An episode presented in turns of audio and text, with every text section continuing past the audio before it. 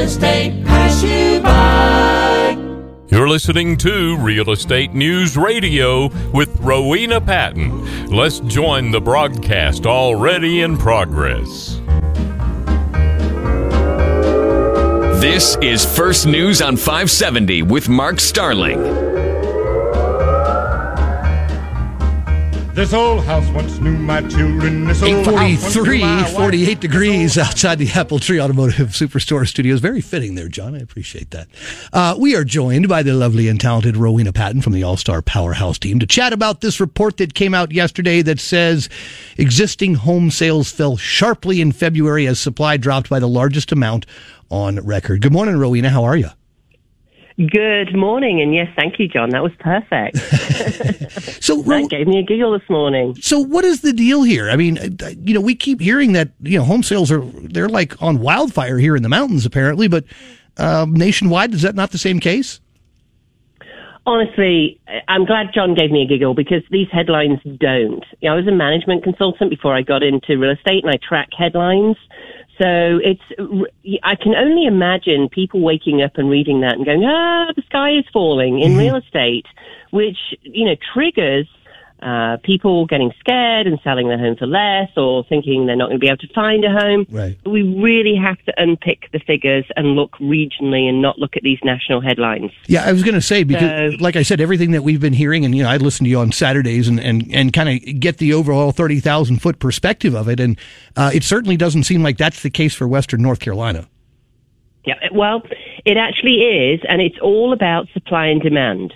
All it means is there aren't enough homes to buy. I got you. Right? So if there aren't enough homes to buy, then the sales are going to go down. And it's so funny reading headlines. You know, Reuters blamed it on cold weather. And, you know, and also thinking that the rebound could be muted somewhat by house, house prices, Right. By uh, rising interest rates as well, which is always very interesting. But if you look at it regionally, it tells quite a different picture. So in the south, for example, we had a dri- drop of 6.1 and uh, the prices went up 15%. So prices are still going up.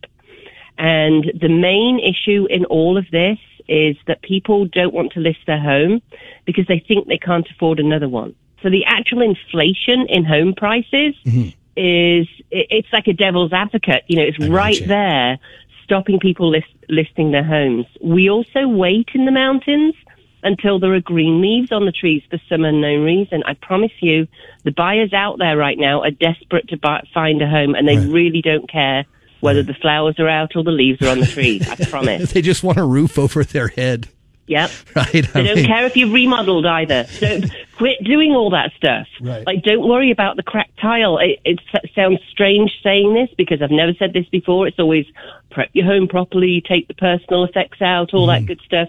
Just get it. If you want to sell it, get it listed. It's not likely that these prices are going to keep going crazy like they have been. And maybe they will go up a little bit this year and up a little bit next year. Who knows? And what I do know is when that light switch goes off, it's very I'm sorry. Can you say that one more time, Rowena? sure. So When that when that light switch know, goes off, which? when that light switch goes off, it's very fast. It's very fast to then peak and fall. You know, good old mm-hmm. Clement Juglar back in 1860 set the economic cycle and it's never changed apart from this last one that has become extended. It's seven to 11 years. What goes up must come down. What goes up must come down. And when we go over that peak, it happens very quickly. Is it going to happen next month? Probably not. Right. But you, you probably remember 2007, you know, and I, yes, we can hear, oh, bankers great gave low doc loans, blah, blah, blah. Um, and at the same time, uh, we have a lot of things going on right now that could cause uh, a retraction in the economy. So what's what is about the average time that a house is on the market right now, from the time that someone decides to list it to the time that they get you know get a, a, a first bid for our area? Gone down. That's a that's a great question mark. It's gone down. Um, I'm not going to give you the figures that they espouse, and, and the reason being is because it depends on your house. Right. Very much. If you're downtown somewhere, your average days are going to be about two days. If you're further out from the city, um, and you know maybe you have more remodeling to do, there's more choice, so you could be on the market longer, but it's still Right. probably only going to be a month or two Right. at the very longest. If you're priced one further out, then you could be sold in a week. So don't, I mean, just peel back that green curtain in The Wizard of Oz a little bit and Right. listen to your agent who's going to help you out with the actual spot you're in. Real estate is block to block. There we go. Rowena, always appreciate the time. Thank you so much, my dear. We'll look forward to hearing you on Saturday morning at 10 o'clock right here on News Radio 570 WWNC. Thanks so much. You got it. Take care. With All Star Powerhouse.